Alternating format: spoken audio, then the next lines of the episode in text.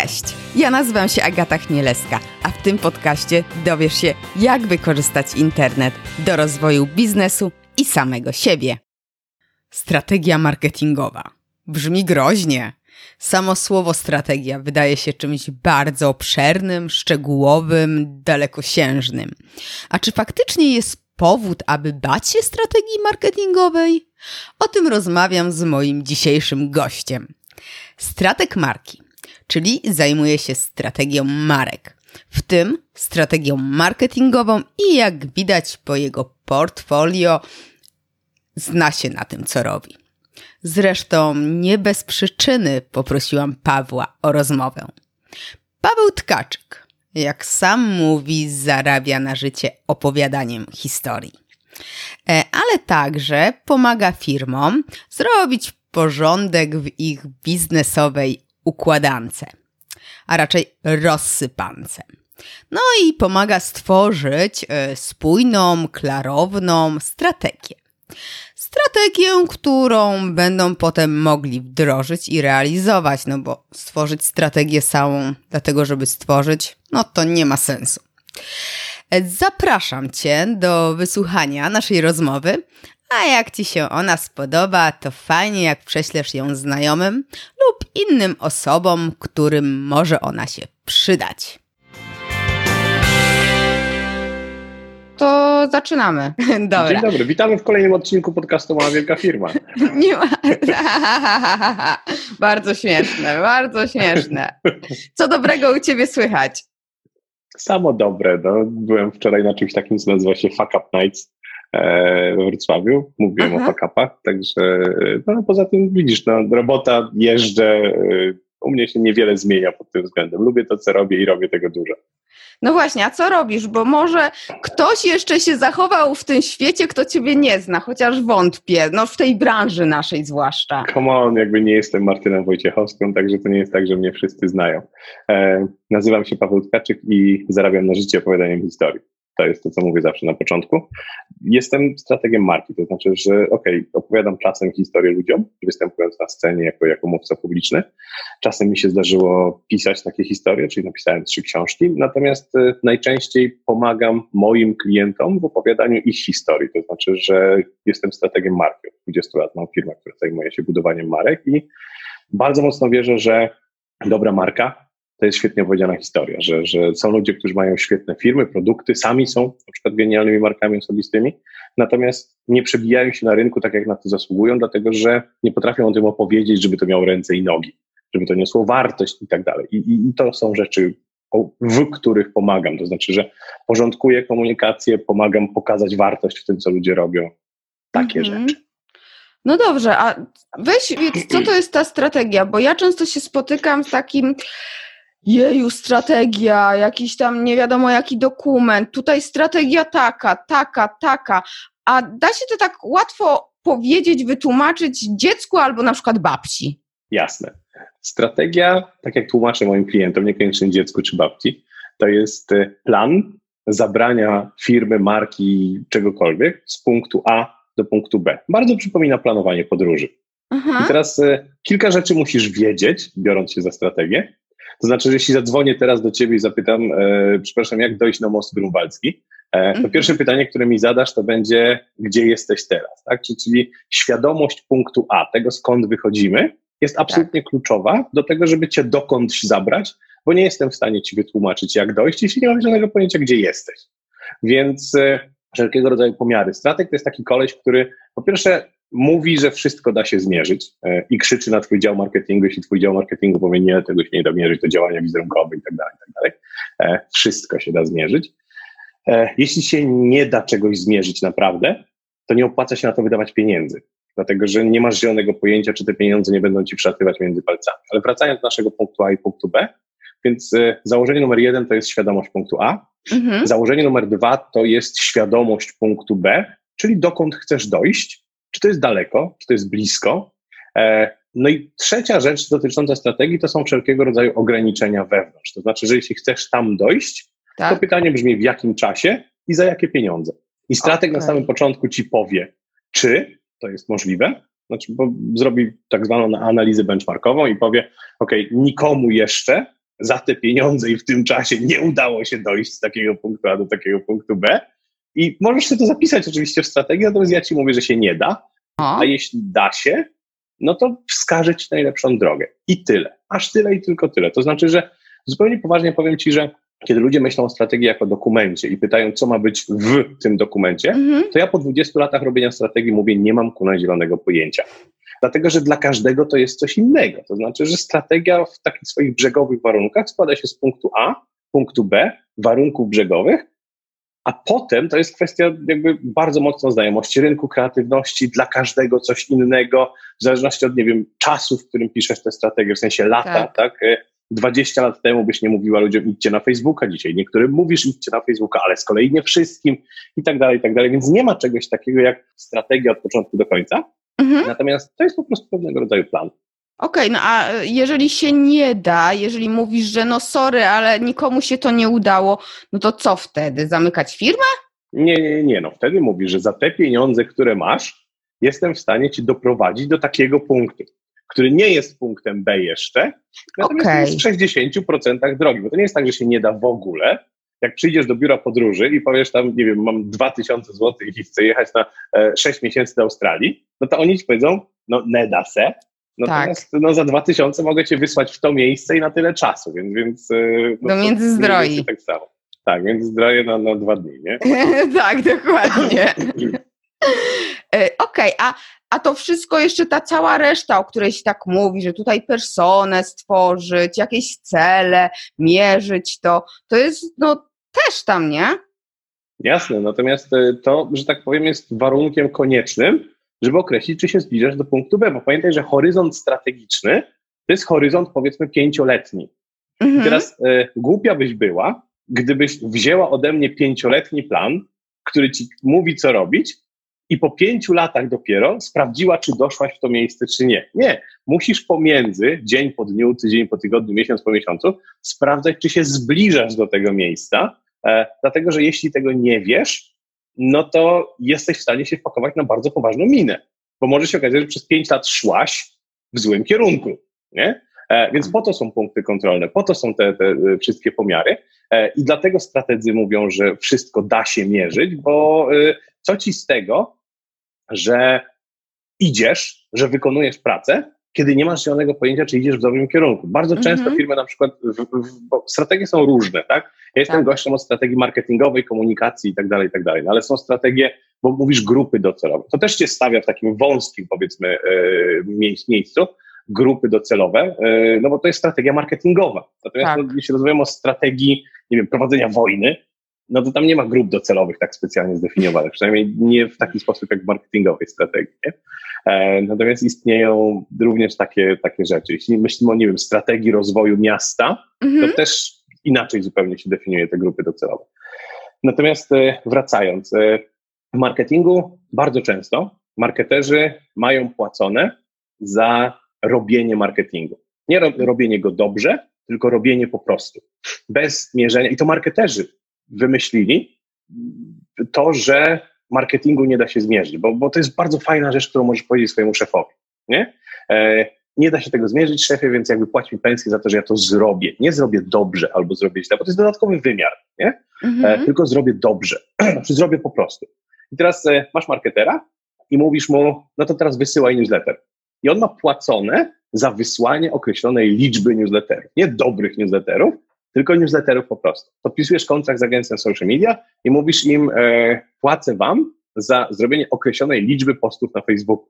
I teraz to nie jest dobra praca, albo ja nie wiem, czy to jest dobra praca, to jest praca wykonana. To jest dokładnie tak samo, jakbyś kazała żołnierzowi maszerować.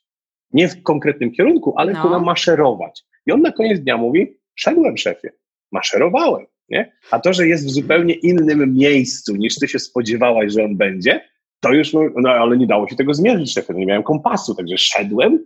E, ja to bardzo często porównuję, albo do takiego właśnie chodzenia bez kierunku, albo no. bezsensowna praca taka, która nie do końca jest mierzalna, nie wiesz, czy ona cię przybliża do, do tego, to jest chomik, który w tym takim, wiesz, nie? E, on cały dzień będzie naparzał ten chomik, na koniec będzie, wiesz, zrypany po, po tym całym dniu, czy się zbliżył do celu? Nic, Więc, więc, no ale wiesz, zobacz, tak jak ja pracowałam w agencji e-mail marketingowej we Wrocławiu lata temu, mhm. no to tam mierzyliśmy, tak? Jeżeli wyniki kampanii e-mail marketingowych były słabe, no to sorry, klient odchodził i, mhm. i te wszystkie, wiesz, no mówisz, że tego się nie mierzy, ja... Mówię ci, że są takie badania, które mówią, że 50% marketerów w Polsce nie mierzy. Okej, okay, to... Nie, to, to nie jest tak, że nikt nie mierzy, spokojnie. E, natomiast e, tak, połowa nie mierzy z różnych powodów. I tam jednym z powodów jest e, nieświadomość osoby zarządzającej. E, tak, no bo, come on, jeśli ja jestem szefem, jeśli ja założyłem piekarnię i zatrudniam człowieka od marketingu, to ja się nie znam na marketingu. Tak, to jest prawda. E, muszę mu zaufać. I on w tym momencie mówi szefie, tego się nie da zmierzyć. No i co ja o tym wiem? Ja mu, mm -hmm. ja mu przyjmuję to za dobrą monetę i ten marketer po prostu będzie pracował, wysyłając newslettery, a nie tak jak ty, mierząc ich skutecznie. To, to, to jest akurat prawda i tutaj często i gęsto mówię swoim klientom, że ej, no fajnie, że zlecasz, ale nie jakieś pojęcie, no bo żebyś wiedział, czy ta agencja, czy ten człowiek cokolwiek dobrze robi. To, to nie jest tak, że Dokładnie musisz tak. wszystko umieć, ale no co z tego, że ktoś ci prześle raport? Ten raport równie dobrze może pobrać z, e, ze ściąga.pl, e, jeżeli tam ktoś wrzuci, albo z chomika, mhm. jeżeli ty nie wiesz o co chodzi, nie? I... Mało tego, on może raportować złe rzeczy.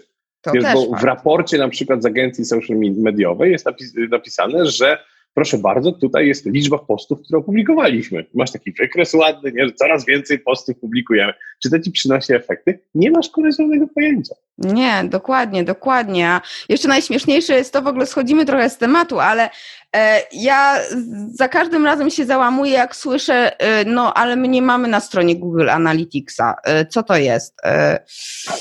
Tak, przypomina mi się ten Twój post, to podlinkuję, e, co w tym roku trzeba e, zrobić, e, jeżeli się prowadzi biznes. Nie tam chyba 26 tak. czy ileś mhm. takich mhm. podstawowych rzeczy wskazałeś, mhm. które no faktycznie każdy powinien mieć. To już jest podstawa, mhm. żeby znaczy, cokolwiek wiesz, robić. Jeśli używasz strony internetowej tak. do jakiegokolwiek elementu twojego lejka sprzedaży, no to im ona lepiej działa, tym ona lepiej sprzedaje i tyle. I teraz jeśli nie wiesz, jak ona działa, to nie wiesz, jak ona sprzedaje, a to oznacza, że nie jesteś w stanie optymalizować. To jest jakby kolejna rzecz, którą no, jakby my wkładamy w strategię, czyli po pierwsze mierzymy, a po drugie no, podpowiada się klientowi, jak z tego punktu A do punktu B, niekoniecznie jakby całą drogę, ale dojść szybciej, taniej, bardziej efektywnie. Mhm, bo powiedzieliśmy sobie o strategii marki i strategii mhm. marketingowej. To się jakoś zazębia, prawda? Czy, czy to zupełnie oddzielne jakieś dokumenty? Bo no właśnie, to raczej taka całość chyba, nie? Znaczy, widzisz, to zależy. Mm. Dlatego, że jeśli traktujesz, e, nie, poważnie, jeśli traktujesz strategię tylko i wyłącznie w takich kategoriach, jak powiedziałem, to każda strategia różni się celami. Tak? To znaczy, że tak. strategia marki mówi, dzisiaj mamy nieznaną markę, a chcemy mieć znaną markę. I ona niekoniecznie mówi cokolwiek o, o, wiesz, o marketingu, sprzedaży czy czymkolwiek innym, bo ona niekoniecznie jest związana. My wiemy, że w prawdziwym życiu te rzeczy są powiązane. Tak. Natomiast strategia marketingowa to jest już strategia e, raczej nie budowy marki w sensie takim najbardziej ogólnym. Strategia marketingowa jest jakby kawałek niżej tej mhm. hierarchii i ona mówi, mamy ataki, takie, a takie narzędzia marketingowe. I teraz chcielibyśmy, żeby na przykład Facebook, który dzisiaj przynosi nam A, e, za 2, 3, 5 lat przynosił nam B. E, I strategia marketingowa mówi, musicie zrobić na Facebooku to, to, to i to. E, macie blog, nie? E, I teraz powiedziałem, że to zależy, natomiast no, prawda jest taka, że jeśli chcesz budować markę, to wiemy absolutnie, że istnieje korelacja pomiędzy marką a marketingiem, więc tak. nie ma sensu jakby pisanie strategii marki w oderwaniu od strategii marketingu, więc najczęściej te dokumenty są połączone, ale jestem w stanie sobie wyobrazić sytuację, gdzie jakby piszesz strategię marki i, i w ogóle olewasz marketing jako taki. E, no bo zobacz, wyobrażam sobie na przykład strategię marki osobistej. Tak. Tam też jest marketing oczywiście, natomiast w tym takim bardzo, bardzo szerokim ujęciu. Natomiast um, wyobraź sobie, że chcesz zostać Martyną Wojciechowską.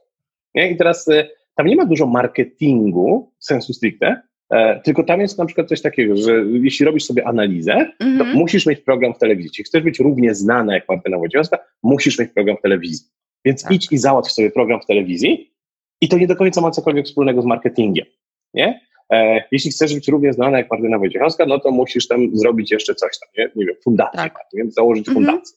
E, więc idziesz założyć fundację. I to też nie jest marketing. Więc, więc są takie strategie, które cię doprowadzają do punktu B, a niekoniecznie są marketingowymi strategiami.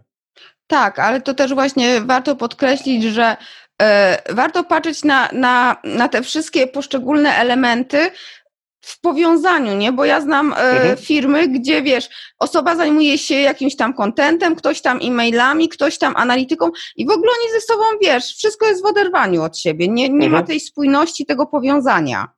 Więc no to więc jest... Y, dostajesz pewne efekty tego takiego połączenia, czy synergii, tak? Mhm. E, w momencie, kiedy, kiedy jedno działa razem z drugim, więc, więc jak najbardziej tak. No dobra, a od czego zacząć e, tworzenie takiej strategii? Od tego, o czym rozmawialiśmy, czy od zrobienia analizy punktu A. Zobacz, masz udział w rynku swój, tak? Mm-hmm. Jeśli rozmawiamy, bo zawęźmy to trochę, bo jak zapytałeś mnie, od czego zacząć robienie strategii, też wiem, bo na to zależy. Nie? Natomiast e, nie, pogadajmy o strategii marketingowej, czyli nawet nie strategia tak. marki plus strategia marketingowa. I teraz dwa takie podstawowe podziały, e, pomiary mm, w przypadku marki. E, pierwszy nazywa się świadomość wspomagana, drugi nazywa się świadomość spontaniczna.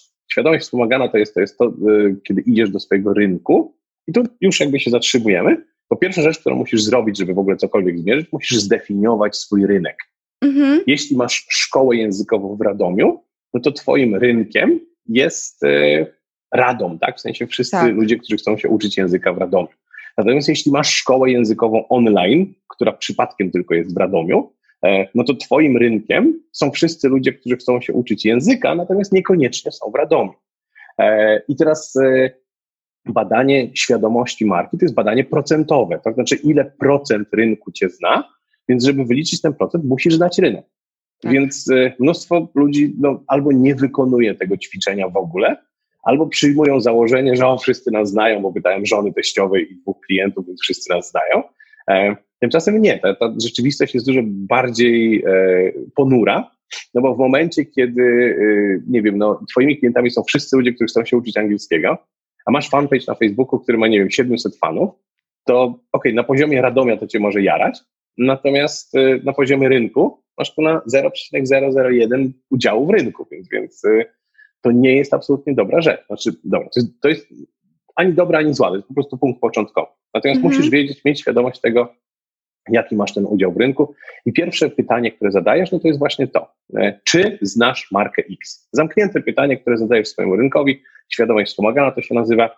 I teraz jak ja cię zapytam, czy znasz Magdę Gessler, a propos marek osobistych, no to olbrzymi procent rynku mówi jasne. Nie? Tak. Natomiast jak cię zapytam, czy znasz e, Janusza Kowalskiego, no to może Którego? znasz jakiegoś, bo to, no właśnie, nie, bo znam trzech. e, no nie, ale chodziło mi o znalezienie jakiegoś takiego, wiesz, e, imienia, nazwiska, które niekoniecznie tak, ci tak. powie, czy, czy firma Kwiatek z Bydgoszczy, ja mówię, że nie Jasne. pierwsze słyszę. E, więc, więc to. I to, I to jest jakby pierwsze twoje założenie początkowe.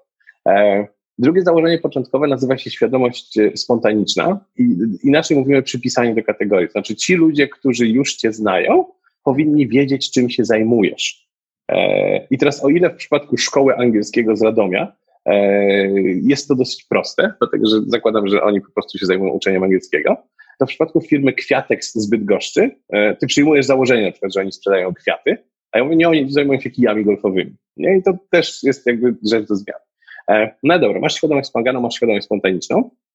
Przy badaniu świadomości wspomaganej i świadomości spontanicznej musiałaś już wykonać ćwiczenie, które nazywa się zdefiniowanie rynku.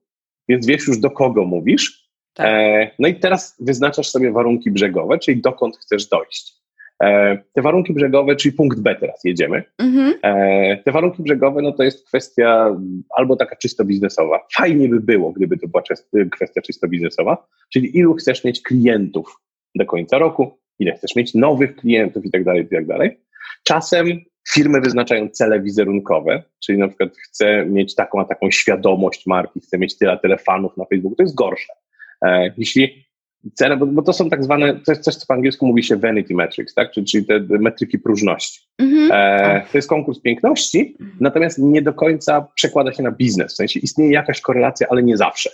E, więc w strategii, jeśli to jest biznesowa strategia, czyli nie startujesz rzeczywiście w konkursie piękności, nie chcesz zostać miejsc świata, to e, te vanity metrics e, są gorsze niż, niż e, metryki biznesowe. Tak. I trzecie ćwiczenie, które wykonujesz na samym początku, to jest benchmarking, czyli e, rozglądasz się po rynku. Tutaj metody badawcze to jest tam desk research i inne rzeczy. Rozglądasz się po rynku, e, kto ile ma, e, żeby wiedzieć, po pierwsze, z kim konkurujesz, ale po drugie, co się uda osiągnąć na tym rynku. No bo jeśli sobie powiesz, chcę mieć, nie wiem, fanpage, jeśli jedziemy już w tym Vanity Metrics, tak? Mhm. Mieć, jestem Paweł Tkaczyk, chcę, zajmuję się marketingiem i chcę mieć fanpage, który ma 200 tysięcy fanów. I ja jestem w stanie Ci od razu powiedzieć, że to jest niemożliwe. Mhm. E, niemożliwe dlatego, że w Polsce nie ma 200 tysięcy marketerów. E, wiem, bo zmierzyłem. I, i e, mogę oczywiście sobie taki cel wyznaczyć, tylko że jego osiągnięcie, po pierwsze, w kategorii marketing niemożliwe, wiem to, bo nikomu się jeszcze nie udało, mhm. a po drugie, żeby osiągnąć ten cel, ja będę musiał wyjść z kategorii marketing, czyli tak naprawdę będę musiał, nie wiem, zostać blogerką lifestyle'ową, tak, i w bikini sobie tam pozować i różne rzeczy. Ja wiem, fanpage mi poszedł do góry. E, natomiast pytanie jest takie, e, natomiast pytanie jest takie, czy to by mi się widzisz. E, i, I tutaj pojawia się ten fajny moment. E, vanity metrics versus business. Pytanie jest takie, e, czy jeśli ja zrobię sobie ten fanpage 200 e, tysięczny, a jedynym sposobem, który widzę, jest moje fotki w bikini, czy mi się to przełoży na więcej biznesu? No tak. I teraz ja stawiam tezę, że jednak kuna nie. E, więc e, no zupełnie poważnie, no nie zatrudniasz mnie dlatego, że dobrze wyglądam w bikini, nie? E, więc, więc e, to pokazuje taką różnicę, że jasne, że dla osiągnięcia złych celów strategicznych jesteś w stanie podjąć złe decyzje, i zainwestować w nie bardzo dużo, tak. natomiast one się potem nie przełożą na biznes, to jest słabe. A jak byś poradził mniejszym firmom, które no nie mają kasy na takie zaawansowane badania, E, żeby właśnie no, określić tą, tą grupę, tą, ten rynek, zmierzyć, zobaczyć, zapytać. No fajnie zapytać, ale możemy zapytać, e, nie wiem, kogoś z rodziny, znajomych o świadomość marki, tak? No bez sensu, bo mhm. raczej jeżeli nas znają, to, to mają świadomość. E, czy znają markę, do jakiej kategorii przypisują, czy są jakieś metody? Mm, bo to, to nie są zaawansowane badania. To, o czym mówię, to jest kwestia wzięcia czegoś, co dzisiaj stanowi ekwiwalent książki telefonicznej. Chciałem powiedzieć książki telefoniczną, ale to w moim pokoleniu, tak? Natomiast e, dzisiaj nie ma w moim też. telefonicznych. E, no nie wyglądasz. E, w każdym razie ten. E, w każdym razie e, to, to nie jest kwestia jakichś skomplikowanych badań, tylko po prostu jeśli twoimi klientami są na przykład, nie wiem, załóżmy, że masz tę szkołę języka angielskiego, która mhm. przygotowuje ludzi do matury, nie? E, więc bierzesz sobie losową grupę ludzi w wieku przedmaturalnym i dzwonisz do niej, pytasz ich na Messengerze czy cokolwiek innego, czy znasz markę X. To jest, to jest całe badanie. I teraz e, ta grupa, to, to, nie muszą być wszyscy, tak? Ważne jest to, żeby ona była reprezentatywna i tam są jakieś formuły do przeliczania, do ilu osób powinnaś dzwonić. Natomiast e, mm, bardzo często jest tak, że e, jeśli ty mniej więcej masz pojęcie, ilu jest ludzi w wieku przedmaturalnym w Radomiu, to jesteś w stanie sobie zrobić szybciutkie wyliczenie na temat tego, jak duży masz rynek. E, no i potem nawet bez żadnych badań mówisz, ok, z tych, z tych nie wiem, 10 tysięcy maturzystów czy przedmaturzystów zna mnie 300-500 osób, no i to -hmm. daje mi mniej więcej, e, bo zna mnie, no w sensie takim, że kojarzy mnie na Facebooku i tak dalej, i tak dalej. I to mi daje dosyć dobry pogląd na temat tego, co, co jest. To nie jest tak, że e, te badania muszą być hiperprecyzyjne. Ja zawsze mówię moim klientom, bo oni mają dokładnie te same wątpliwości co ty.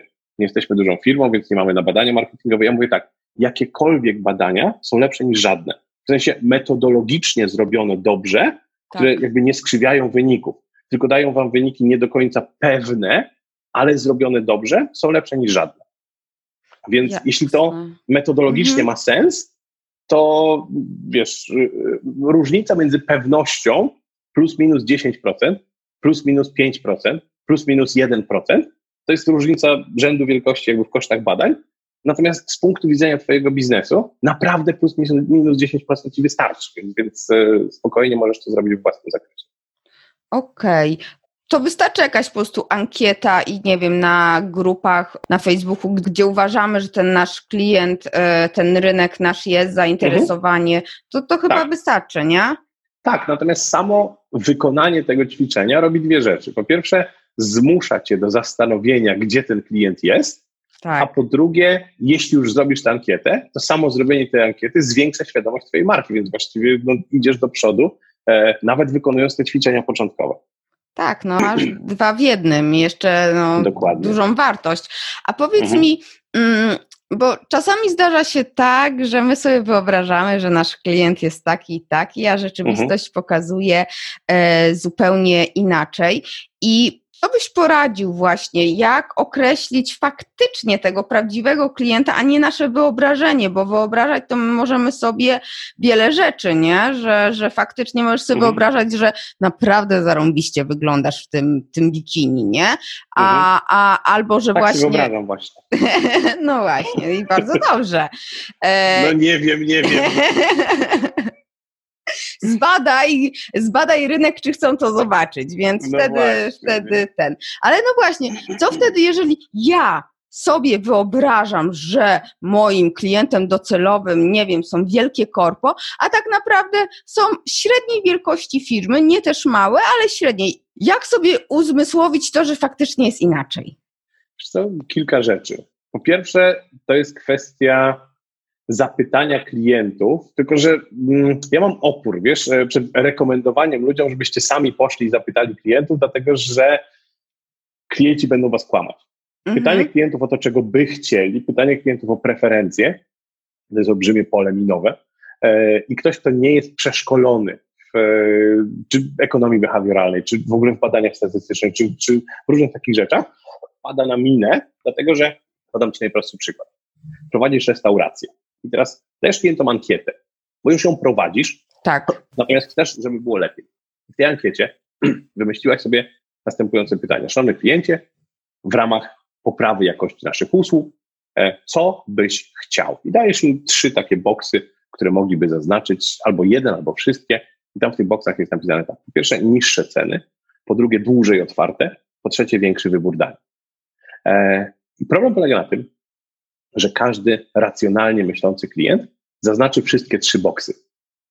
E, a kolejny problem polega na tym, że w momencie, kiedy zrealizujesz to, czego klienci by chcieli, to spotkasz się z sytuacją następującą. Klient następnego dnia, bo przyjmijmy założenie, że, że tak. jakby magicznie wprowadziłaś to wszystko, co ankieta mówiła w ciągu jednego dnia. I ten sam klient, który wypełni tę ankietę, zachowa się w sposób następujący. Następnego dnia przyjdzie do restauracji o tej samej godzinie co zawsze, bez otwierania karty zamówi swoje ulubione danie i zapłaci bez jęczenia. I wszystkie modyfikacje, które wprowadziłaś, były zupełnie niepotrzebne, bo to nie były problemy, które ten klient miał. To było jego widzimisię, natomiast on naprawdę, e, zachowując się w sensie w realnym świecie, zachowuje się tak, jakby to nie były problemy. Więc to są wyimaginowane problemy. I teraz, jak zapytasz klienta o to, czego by chciał, no to jesteś w stanie wsadzić się potężnie na minę bo dokładnie tak będzie. To znaczy, że klienci w wielu kategoriach mają albo wyimaginowane problemy, albo to nie są do końca wyimaginowane, to są wyolbrzymione problemy. To znaczy, że fajnie by było, gdyby ceny były niższe, mhm. ale ceny nie są na tyle wysokie, żebym przestał przychodzić, więc to nie jest problem, który mnie tak bardzo boli. Nie? E, więc, więc e, tutaj e, ja zawsze rekomenduję, jeśli już masz coś robić we własnym zakresie, to pierwsza rzecz to jest obserwacja stanów przeszłych. E, zobacz, to wracając do Twojego pytania, e, jeśli wyobrażasz sobie, że Twoimi klientami są duże firmy, to weź to kurde blade, zweryfikuj, e, patrząc na to, kto do tej pory był Twoim klientem.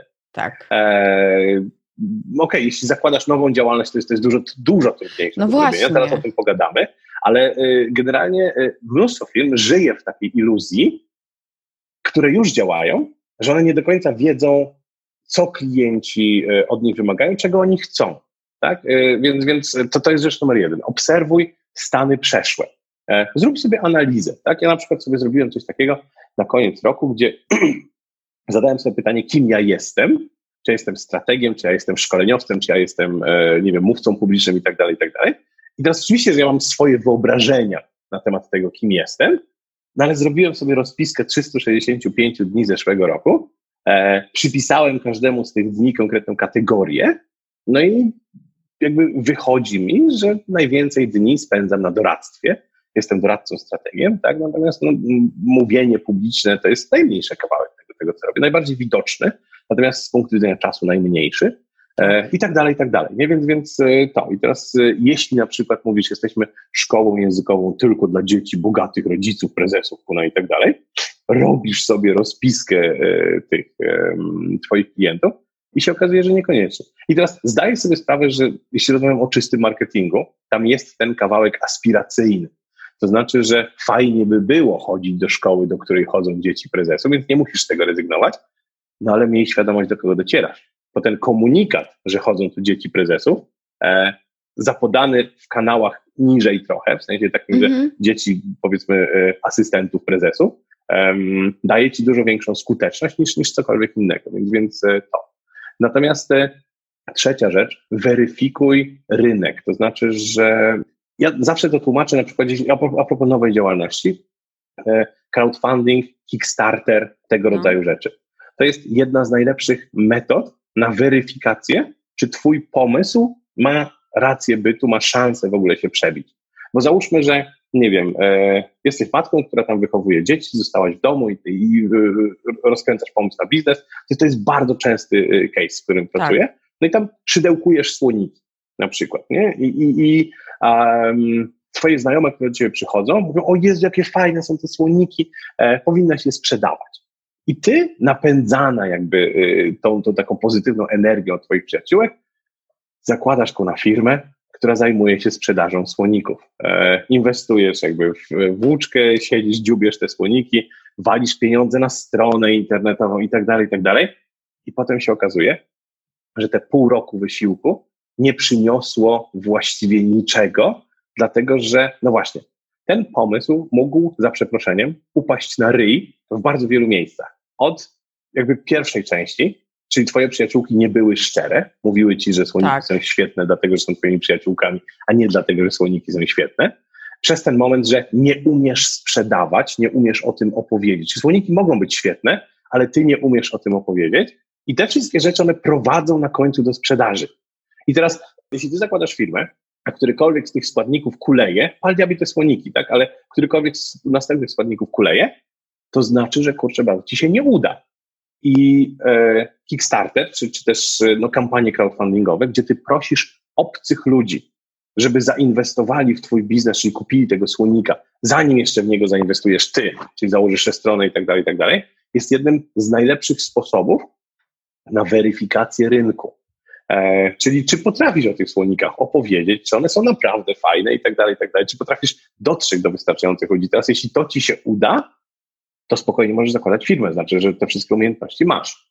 I teraz to niekoniecznie rozbija się o crowdfunding, e, to się może rozbijać o y, jakby też to, co w startupach mówimy MVP, tak? Minimum Viable Product, czyli e, masz zacząć sprzedawać jak najwcześniej. Czyli y, nie rezygnując ze swojego etatu, nie rezygnując, nie inwestując w jakąś stronę internetową, jeśli uda Ci się sprzedać tego słonika, niekoniecznie przez platformę crowdfundingową, jeśli uda Ci się sprzedać 50 słoników, no to możesz myśleć, OK, to jest moment, że powinienem zainwestować w coś bardziej profesjonalnego i tak dalej, i tak dalej. Natomiast y, błąd, który firmy popełniają, to jest coś odwrotnego, czyli ja mam ten pomysł, że y, zrobię tego słonika, zanim sprzedam jakiegokolwiek słonika, walę kasę w e, stronę internetową, wizytówki, logo, bajery, szmery i tak dalej, i tak dalej. I potem zapakowałaś kasę, ani jeden słonik się nie, nie sprzedał, nic ci się nie zwróciło i wiesz, bo poległaś tak. w miejscu, w którym e, no nie spodziewałaś się, że polegniesz. Tak, zaczynasz w ogóle, wiesz, yy, jak ja to mówię, od dupy strony, zaczynasz mhm. coś tworzyć, a dopiero potem zastanawiasz się, jak to promować, jak to sprzedawać i czy w ogóle ktokolwiek to chce. E, znam takie Tak, jesteś tak najarana tymi swoimi słoika, słonikami i, i, tymi swoimi koleżankami, że po prostu, tak. wiesz, okej, okay, cały świat to kupi, nie? Tak, tak, tak, tak, dokładnie. I to jest właśnie śmieszne, że mm, śmieszne, trochę smutne, no ale dużo właśnie mm, no, małych przedsiębiorców to zwłaszcza mhm. e, się zraża do tego. A czy, mm, no właśnie, jestem sobie małym przedsiębiorcą, albo nawet, no dobra, nie małym, tak, ale e, mało świadomym, o. Mhm. E, czy ja muszę zawsze zatrudnić specjalistę do tworzenia takiej prostej strategii, tak? Faktycznie takiego planu, mapy, czy yy, tutaj zupełnie wiesz, nie, że, że promując ciebie, nie kogokolwiek, tylko czy, y, czy firmy są w stanie same coś takiego stworzyć, czy faktycznie lepiej już y, pójść do specjalisty? Słowem kluczem, który sama powiedziałaś, jest świadomość. Tak? To znaczy, że jeśli jesteś mało świadomym tego wszystkiego przedsiębiorcą, to na zatrudnij speca.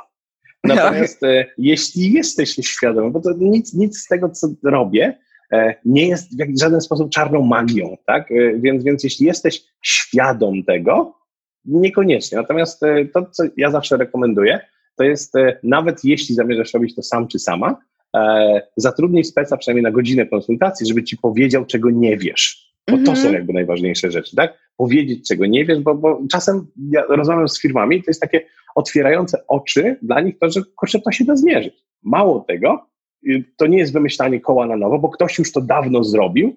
Y, ja ci od razu powiem, w jaki sposób możesz to zmierzyć, tak? To, co mówimy na przykład o tej weryfikacji rynku. Y, zakładam, że ktoś nas słucha teraz i mówi, kurczę badę, e, ja miałem właśnie taki pomysł, e, żeby te słoniki od razu pchać, natomiast to, co wy powiedzieliście, kurczę, może rzeczywiście, może powinienem to zweryfikować najpierw, nie? Także...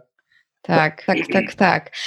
Jak to powinno być, jeżeli ok, decyduję się na stworzenie tej decyduję się, no jestem mądry i robię tą strategię. Za, zatrudniam specjalistę, bądź robię sama, nieważne. Kto powinien mhm. uczestniczyć z firmy? Bo e, zakładam, że no nie sam szef, który tam mało wie, e, no marketing, jeżeli to jest strategia marketingowa, ale czy e, z Twojego doświadczenia zapraszasz jeszcze inne działy, na przykład dział obsługi klienta, który no no, ma najwięcej z tym klientem do czynienia, czy, czy to wystarczy po prostu jedna osoba?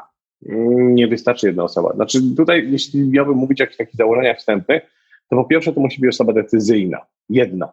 E, tak. Osoba decyzyjna, czyli ten prezes, on jest tutaj dlatego, że jeśli my poweźmiemy jakieś postanowienia, to po pierwsze cały zespół wie, że te postanowienia są poświadczone przez prezesa. Tak. I to klepnąć, nie?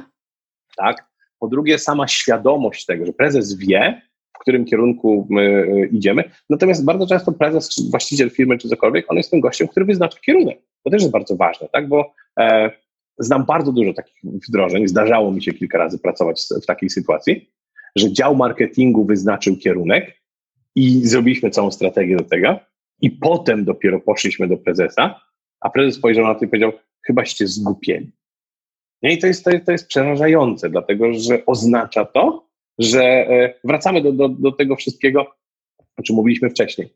E, strateg dostaje kierunek, pomaga go wyznaczyć, tak? ale, ale no, to, co pytałaś, co jest w środku strategii, to jest marszruta, tak? czyli, czyli to, to, którędy mamy iść, jak mamy się podzielić racjami żywnościowymi i tak dalej, i tak dalej. I potem idziesz z tym do dowódcy, on mówi, chyba was pogięło, to jest nie w tym kierunku. Nie? Więc e, po to jest prezes.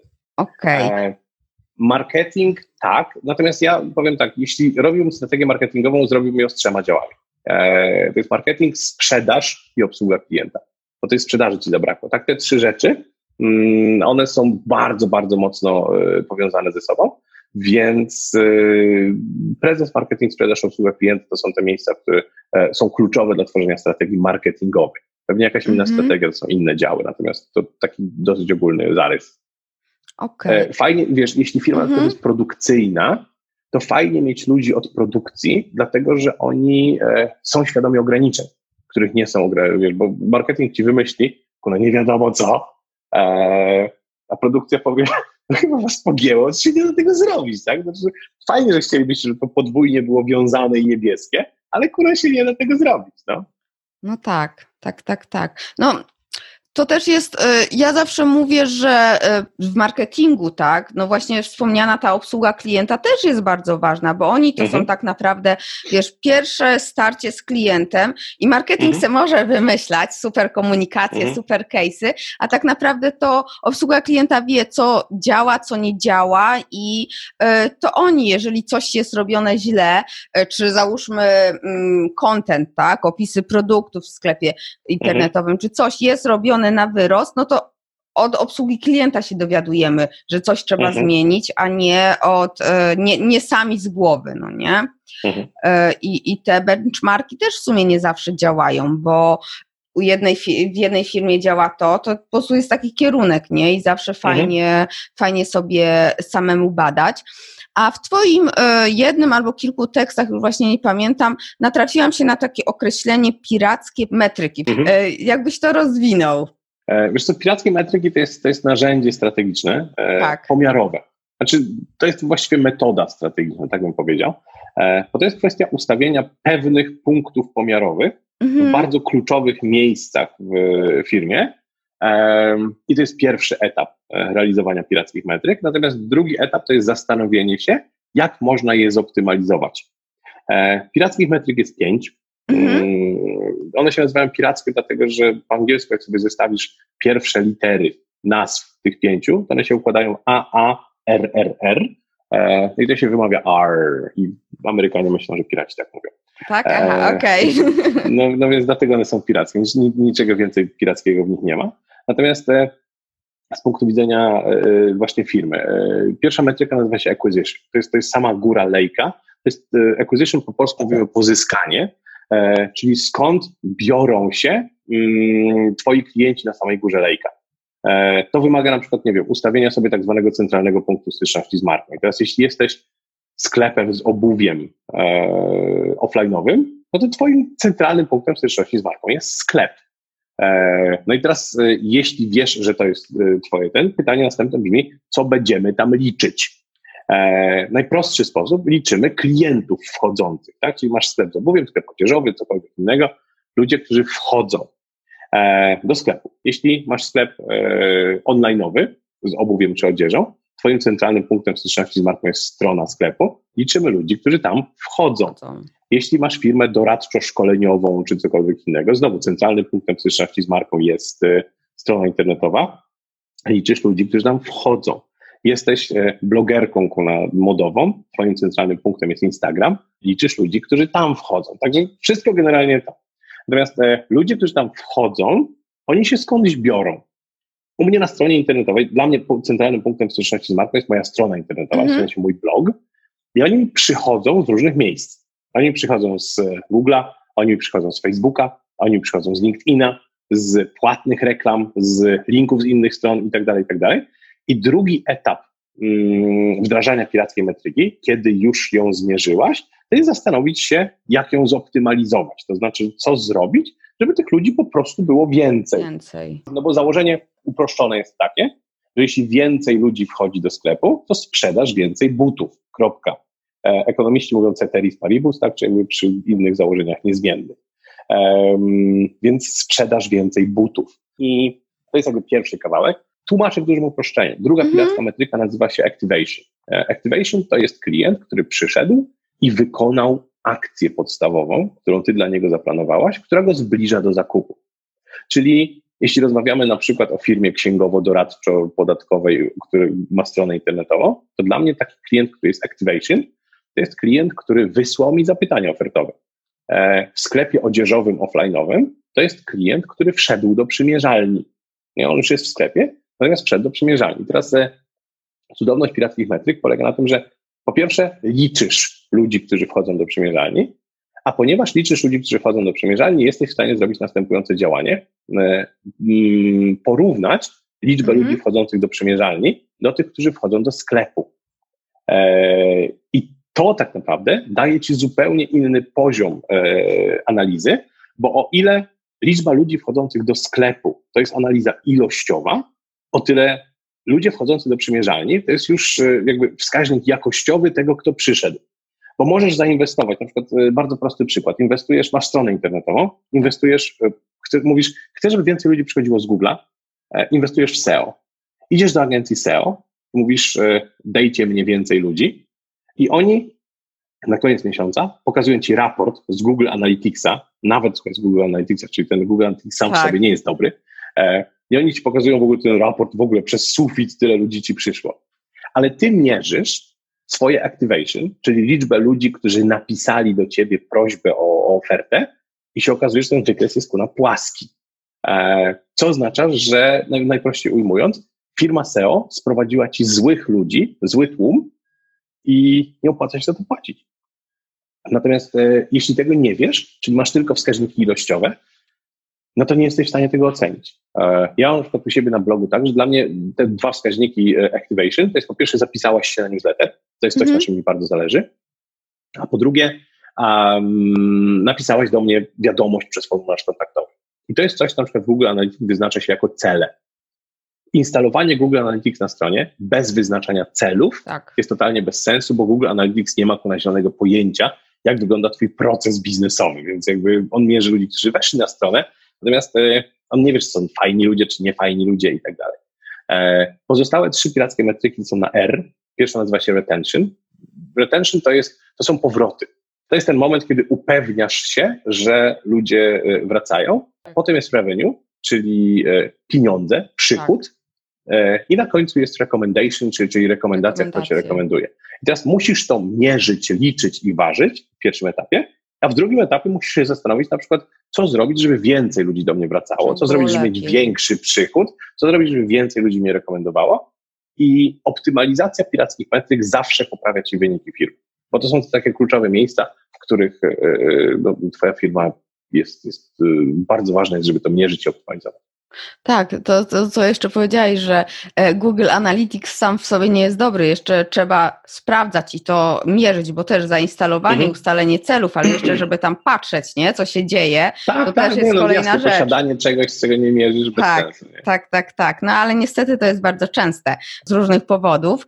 Mhm. Mm, no dobrze, ale mamy sobie tutaj, mówimy te, te różne elementy, to się jakoś ubiera w jakiś, nie wiem, właśnie dokument to ubierasz, czy to w jakiś, nie wiem, mapy myśli, czy to jest jakiś wielka księga.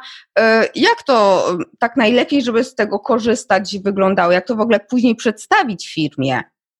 Powiem tak, im bardziej to jest wielka księga, tym mniej ludzi to przeczyta. No właśnie. E, I to jest tak, ja na przykład y, wychodzę z takiego założenia, że mm, strategia spisana e, nadaje się, jest świetna w momencie, kiedy firma po pierwsze jest już pewną okrzepłą strukturą. E, czyli to nie jest tak, że ona się zmienia przez, przez cały czas. Jeśli jesteś startupem, spisywanie strategii nie ma sensu, dlatego że mm, będziesz pivotować, będziesz zmieniać ten kierunek e, tak często, że zanim ja skończę pisać twój dokument, ty już będziesz jakby mówiła, ok, dobra, już w innym miejscu jesteśmy, w innym kierunku idziemy. E, więc na przykład e, robienie takich statusów, tak, status meetings czy, czy cokolwiek innego w startupie, gdzie tydzień na, ty, na, na, tydzień jest ktoś, kilka osób, które mają ogarnięty ten cel ostateczny, tak zwaną północną gwiazdę, natomiast tak. po drodze mówimy, w którym miejscu jesteśmy, gdzie idziemy w tym tygodniu, e, jak najbardziej tak. Spisana strategia bardzo pomaga w momencie, kiedy masz olbrzymi zespół, który musi być na tej samej stronie, i my już wiemy, że cały czas będziemy szli w tym samym kierunku. Więc masz okrzepłą organizację, która jest dosyć szeroka i wtedy spisujesz strategię, żeby wszyscy wiedzieli, co mają robić, z podziałem na role i tak dalej, i tak dalej. Natomiast e, kiedy masz firmę, która nie jest okrzepła, jeszcze pivotuje bardzo mocno, e, no to posiadanie wąskiego grona, który widzi kierunek e, i rozmawianie z nimi, czyli niekoniecznie, wiesz, dokument taki ten, tylko rozmawianie jest dużo lepsze niż pisana księga. A bo teraz mi się takie pytanie pojawiło, jeszcze dodatkowe. E, wracając jeszcze do tych e, naszych klientów, do te, te, tego naszego rynku, co jeżeli my mamy produkty e, skierowane do różnych grup? Robimy różne strategie? No, no jeśli chcesz dojść w trzy miejsca, potrzebujesz trzech planów marszu, tak? Jakby to jest dosyć proste. No dobrze, to teraz idąc dalej, e, trzy ścieżki komunikacji, czy w, to nie jest tak, że e, jest niespójność i ludzie ciebie dziwnie kojarzą? Nie, nie wiedzą, z czym cię kojarzyć. Gdzieś cię widzieli, ale tutaj raz mówisz tak, raz tak, raz tak. To jest kwestia doboru kanałów, dlatego że generalnie jest tak, że jeśli e, podstawowa definicja marki mówi tak, komu i w czym pomagasz. I teraz, jeśli Twoje komu i Twoje w czym e, się różnią, bo masz różne produkty dla różnych grup docelowych, to jest przesłanka, żeby zrobić nową markę. I tyle. Okay, a to Nikt nie, cię nie no. zmusza do tego, żeby robić jedną markę. Jesteś firmą Procter Gamble i robisz podpaski Always, które kobietom pomagają, kiedy mają okres, i robisz jednocześnie szampon Head and Shoulders, który wszystkim pomaga w walce z łupieżem, I to nie może być pod jedną marką, dlatego że no nie. A sklep internetowy, który sprzedaje różne produkty dla różnych grup docelowych? Podaj przykład. E, sklep odzieżowy, tak? Mają ciuchy no. dla, e, dla imprezowiczek, mają ciuchy dla matek, mają ciuchy dla mężczyzn. Mhm. No i to jest tak, po pierwsze, możesz, ponieważ e, to są trzy, zakładam, że rozdzielne grupy docelowe, tak? Znaczy matki i mężczyźni to są rozdzielne na pewno grupy docelowe. Tak. E, tutaj spokojnie możesz robić pod jedną nazwą, dlatego że mężczyzna dostaje skojarzenie nazwa X równa się taki ciuch, e, kobieta dostaje skojarzenie nazwa X równa się taki ciuch i oni się nie mieszają, w sensie takim, że im się te skojarzenia nie mieszają. Natomiast e, dużo gorzej wygląda sytuacja, kiedy rozmawiamy matki i imprezowiczki, bo zakładam, że jakby ta grupa ma pewną część wspólną, czyli są matki imprezowiczki, nie? E, I teraz marka to jest pewien zestaw skojarzeń w głowie, wywołany przez bodziec, czyli nazwę, i teraz ja muszę mieć skojarzenie. I masz rację, że to jest dosyć problematyczna sytuacja i nie powinno tak być. To znaczy, że albo w tym momencie robimy serię ciuchów dla imprezowiczek. Ja wiem, że to jest, wiesz, Samsung Galaxy, E, a nie Samsung na pralka. E, mhm. Albo dostajemy no, słabą markę, no bo e, kiedy, nie wiem, zapytasz o ciuchy dla imprezowiczek, no to matka ci wymieni inną markę, bo ona jest po prostu do innej przywiązana. My lubimy na przykład Focus. Firmy bardzo często za dużo chcą, ale gdybyś miała dziecko posyłać do szkoły języka angielskiego, do szkoły języka angielskiego dla dzieci, to byś wybrała szkołę języka angielskiego dla dzieci pomimo tego, że szkoła języka angielskiego ma dywizję dla dzieci, nie? E, my lubimy ten fokus, więc, więc e, czasem firmy po prostu chcą za dużo napchać tam, e, no bo zupełnie poważnie, dlaczego pod jedną marką jest ciuch dla matek i ciuch dla imprezowiczek? Jaki jest sens, który za tym stoi? W brandingu my rozróżniamy pomiędzy trzema warstwami właściwie, ale skupię się na dwóch. Pierwsza warstwa to jest produkt, a druga warstwa to jest driver. Mhm. Produkt to jest to, co sprzedajesz, a driver to jest powód, dla którego ludzie kupują. I teraz, e, kiedy konsolidujemy marki, e, to one są konsolidowane wokół drivera, a niekoniecznie wokół produktu. E, podam Ci przykład. Mhm. Sklep internetowy, który nazywa się Toms. Oni mhm. zaczęli od sprzedaży butów, jako asortyment, buty, ale ich punkt wyróżnienia polegał na tym, że mają ten program One for One, czyli jak kupujesz te buty, to drugą parę dokupujesz, w cenie jest druga para butów, która nie idzie do ciebie, tylko idzie do bosego dziecka w Afryce. I teraz ludzie kupują buty, produkt, ale driver chcą pomagać innym. Czyli oni kupują tutaj te buty, bo chcą pomagać innym. I teraz pomysł wchodzi w drugą kategorię produktową, która nazywa się oprawki do okularów. Ona nie ma jedno nic z drugim wspólnego. Tak. Natomiast w cenie oprawki do okularów jest badanie wzroku dla jakiegoś niedowidzącego dziecka w Brazylii. E, I teraz kupujesz te okulary z tego samego drivera, czyli z tego samego powodu, dla którego kupiłaś wcześniej buty, czyli chęć naprawiania świata, chęć pomocy innym. Więc w momencie, kiedy jesteś w stanie skonsolidować kilka produktów pod jednym driverem, e, wtedy spokojnie możesz to robić w jedną markę. Teraz Answer na przykład mówi, to, to jest case na przykład marka Wszystko. Nie? Allegro, Answer, E, jeszcze pewnie parę, parę innych. E, I oni mówią tak, e, naszym driverem nie jest produkt, który kupujesz, ale łatwość zakupów, łatwość zwrotów, to, że jesteśmy marketplacem, czyli, czyli wszystko w jednym miejscu i z tego powodu powinnaś do nas przyjść. Na przykład mówimy, wszystkie ciuchy w jednym miejscu, answer. Nie? wszystkie pierdoły w jednym miejscu, Allegro. E, Allegro to nie jest kwestia pierdół, Allegro to jest kwestia pewnego procesu zakupowego, że jak się nauczysz kupować u nas, u jedno, mhm. jednego dostawcy, to możesz kupować u wszystkich, bo krzywa uczenia się jest bardzo niska. To, to jest ich drive, nie? E, więc to, więc nie myśl o tym w kategoriach tylko i wyłącznie produktu, bo czasem marka może po prostu budować o poziom wyżej, czyli na poziomie drivera, na poziomie pewnych motywacji zakupowych.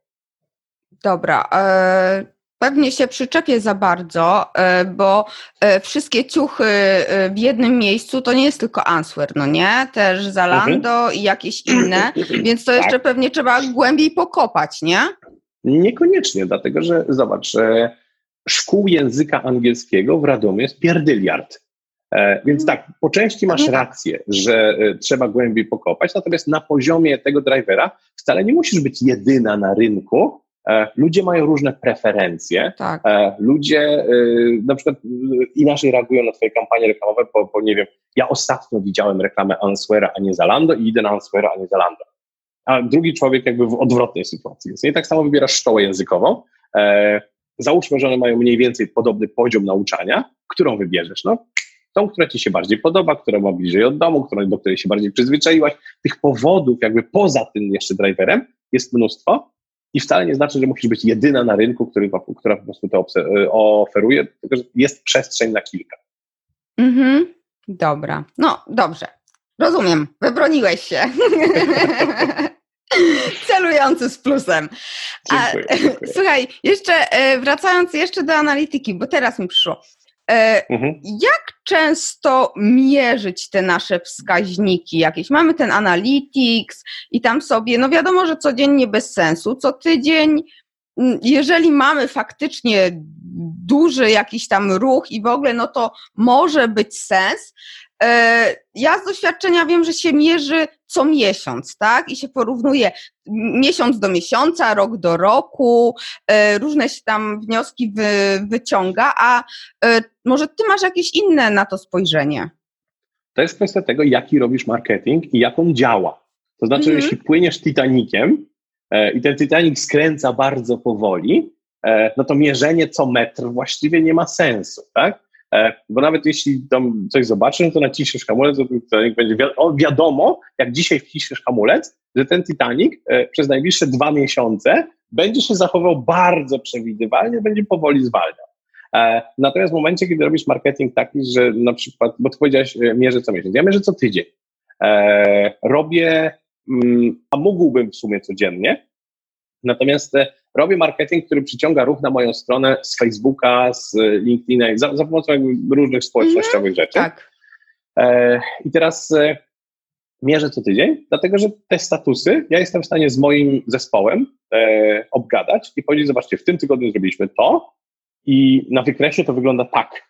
My wiemy, że ludzie, jak zobaczą status na Facebooku, no to oni zareagują na niego w ciągu maksymalnie tygodnia. Omawianie tego tak. w ciągu miesiąca nie ma sensu, dlatego że ja musiałbym przypomnieć ludziom coś, co robić trzy tygodnie wcześniej i tak dalej, i tak dalej. E, to dotyczy na przykład e, socialowego ruchu na moją stronę. Natomiast jeśli robiłbym e, spotkanie z ludźmi od SEO, no to robiłbym je raz na miesiąc, dlatego że no nie jest tak, że oni w tydzień coś tam machną i mi się wyskoczy, a potem w drugim tygodniu to zniknie. Więc to nie jest tak, że, że jest jakiś konkretny okres, tylko to zależy od tego, jaki masz horyzont działań. E, jeśli coś działa natychmiast, e, nie jesteś Titanikiem, no to robisz to częściej. Jeśli jesteś Titanikiem, e, jeśli jesteś w stanie przewidzieć, że po dzisiaj naciśnięciu tego guzika przez dwa miesiące będą się działy takie rzeczy, nie ma sensu, żeby się spotkać częściej niż dwa miesiące. No tak, to zależy też od, od sposobu działań, miejsc i, i też Dokładnie. myślę, że m, mm, takiego zasięgu, tak? Mhm. W przypadku mojego zasięgu, no on jest dużo mniejszy, więc u mnie to, mhm. to zupełnie inaczej wygląda też. E, no, ja Ci bardzo dziękuję i jeżeli jeszcze masz coś do powiedzenia takiego na końcu, nieco podsumowującego, to z przyjemnością. E, no. Wszystkośmy omówili, było pięknie. Wszystko, super. Ślicznie Ci dziękuję i dobrego dnia. Dzięki wielkie, na razie. Pa.